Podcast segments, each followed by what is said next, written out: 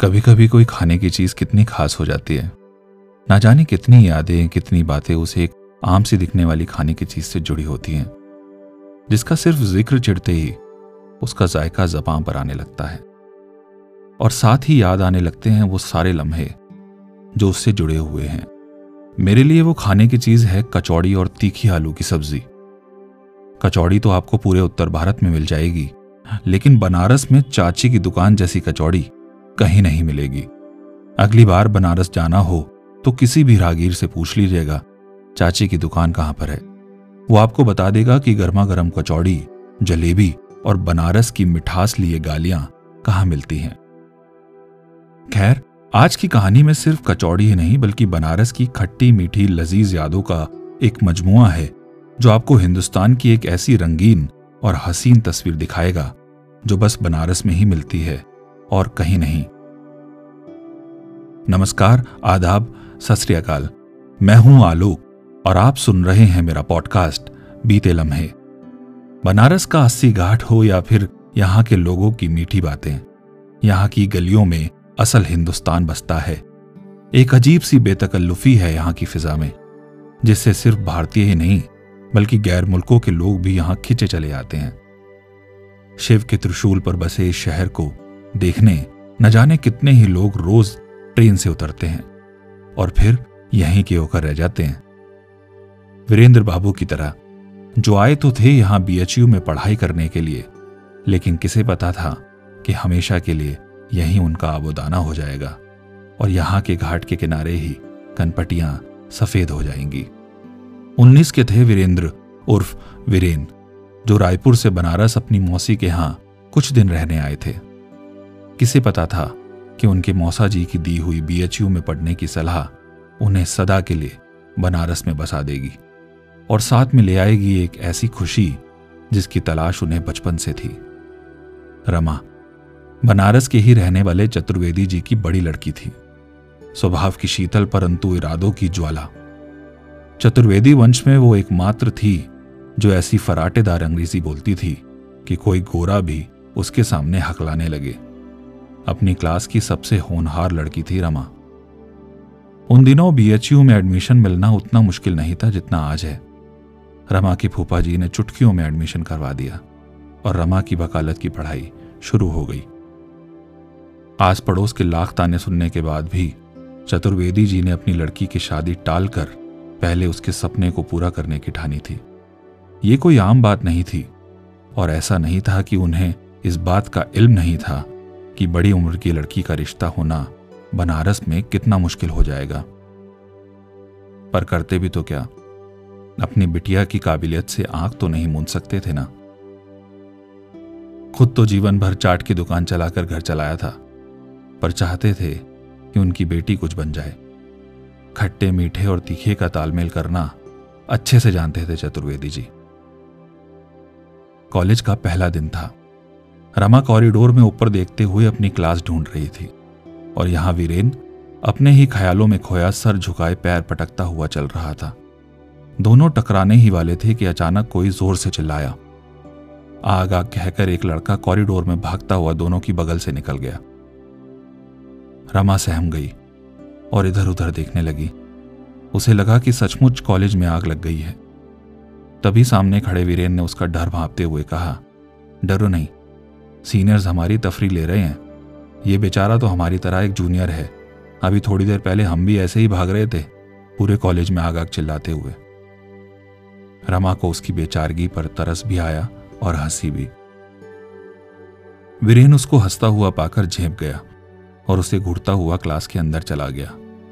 रमा अपनी हंसी रोकते हुए उसके पीछे पीछे क्लास में घुस गई। क्लास में जाते ही रमा और वीरेन दोनों फिसलकर नीचे गिर पड़े। किसी बदमाश ने जमीन पर तेल उंडेल रखा था।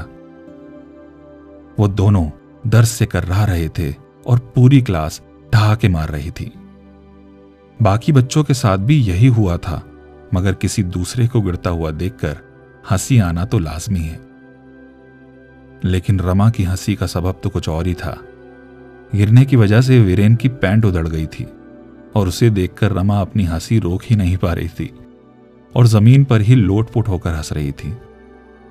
वीरेन उससे नजरें नहीं मिला पा रहा था और अपनी इज्जत को अपने बैग से छुपा रहा था।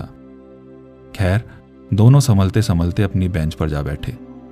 रमा का चेहरा हंस हंस कर लाल हो गया था और वीरेन तो मानो शर्मिंदगी से जमीन में गड़ा ही जा रहा था। बारी बारी करके सबको अपना परिचय देने का मौका मिला। कुछ देर बाद वीरेन की बारी आई तो जैसे ही वो उठा, उसकी फटी हुई पैंट सबको नजर आ गई और पूरी क्लास फिर से ठहाकों से गूंज उठी। वीरेन ने अपना सर झुका लिया। रमा की हंसी एकाएक थम गई और अब उसे वीरेन के लिए बुरा लगने लगा। क्लास खत्म होने के बाद वीरेन मायूस अपने बेंच पर अकेला बैठा था। रमा उसके साथ आकर बैठ गई। वीरेन उसकी तरफ कनखियों से देखकर बोला, हंसोगी नहीं मिस चतुर्वेदी? सॉरी, बचपन से ही ना हमारा ये प्रॉब्लम है, हंसी रोक ही नहीं पाते हम। हाँ, रहने दो, किसी का मजाक उड़ाना अच्छी बात नहीं है। अरे अब कह रहे हैं ना सॉरी, चलो बताओ कैसे हेल्प कर सकते हैं तुम्हारी अवस्थी जी? हमारा नाम वीरेन है। अवस्थी जी सुनकर ऐसा लग रहा है मानो कोई हेडमास्टर आ गया हो। तो हमारा नाम भी रमा है, मिस चतुर्वेदी नहीं। दोनों हंस पड़े। अभी तक बनारस घूमे या नहीं? हाँ, थोड़ा बहुत। हमारी मौसी रहती है यहाँ, तो बस उन्हीं के साथ थोड़ा बहुत घूमा हूं। चाची की कचौरी खाए हो? चाची की कचौरी? लो, बनारस आए और चाची की कचौरी नहीं खाए तो क्या खाक बनारस आए? चलो हम खिलाते हैं तुम्हें। लेकिन मेरी पैंट? अरे शर्ट बाहर निकाल लो, किसी को कुछ नहीं दिखेगा। चलो अब, बहुत जोर की भूख लगी है। चलो, वैसे ऐसा क्या खास है चाची की दुकान पर? नास पीटे करम जले, ये ले कचौड़ी खा। जलेबी भी खाएगा क्या कमीने? ये ये ये कैसी अभद्र भाषा का प्रयोग कर रही है चाची, शर्म आनी चाहिए। ऐसी उम्र में ऐसी जबान। अरे यही तो खास बात है यहाँ की, इन गालियों में भी प्यार छुपा हुआ है। हम्म, क्या स्वाद है यार। ऐसी कचौड़ी तो कसम से पूरे रायपुर में नहीं खाई। रायपुर क्या, पूरे भारत में नहीं खाओगे। चलो अभी चलते हैं, पिताजी इंतजार कर रहे होंगे। पैंट सिलवा लेना अवस्थी जी। आसपास खड़े लोग ये सुनकर हंसने लगे और वीरेन लोगों की नजरों से छुपता हुआ चुपचाप अपनी कचौड़ियां खाने में लग गया। ये नई नई दोस्ती उसे भाने लगी थी। बनारस की मधुर खुशबू उसका मन महकाने लगी थी। ठीक छह महीने बाद नाव पर बैठे रमा और वीरेन एक दूसरे को देखकर मुस्करा रहे थे। वहां सूरज आसमान की गोद में सर रखकर बस झपकी लेने ही वाला था और यहां वीरेन के दिल की धड़कनें किसी रेल की गाड़ी की तरह दौड़ रही थी। बनारस की वो मेहरूनी शाम वीरेन के जहन में यूं छपी हुई थी जैसे वो बस उसे एक लम्हे में कैद हो। बात ही कुछ ऐसी थी। दोनों जानते थे कि एक दूसरे के मन में क्या चल रहा है, पर पहले कौन बोले। इंतजार बस इसका था, सिर्फ छह महीनों में वो दोनों इतने करीब आ जाएंगे, किसी ने नहीं सोचा था। पर आज भी रमा वीरेन के पास नहीं, उसके सामने बैठी थी। वीरेन के मन में ये उथल पुथल चल रही थी कि इश्क का इजहार करके कहीं वो एक अच्छी दोस्त ना खो बैठे, पर रमा की आंखें तो उससे कुछ और ही कह रही थी। शंखनाद के साथ वीरेन के मुंह से निकल पड़ा, आई लव यू रमा। इस अचानक हुए इजहार से रमा चौंक पड़ी और अपना मुंह फेरकर शर्मा उठी। वो नहीं जानती थी कि उसे क्या करना चाहिए, क्या बोलना चाहिए।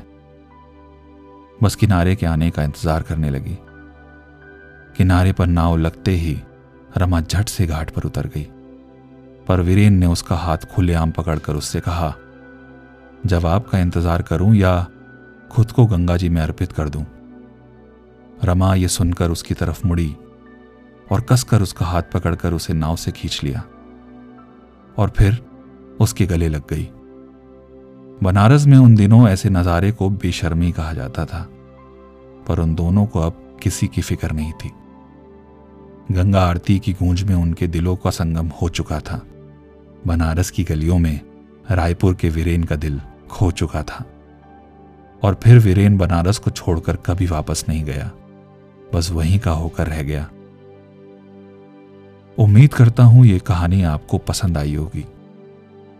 ऐसे ही एक नए किस्से के साथ फिर मुलाकात होगी अगले पॉडकास्ट में। खुश रहें, आबाद रहें, मुस्कुराते रहें। शुक्रिया।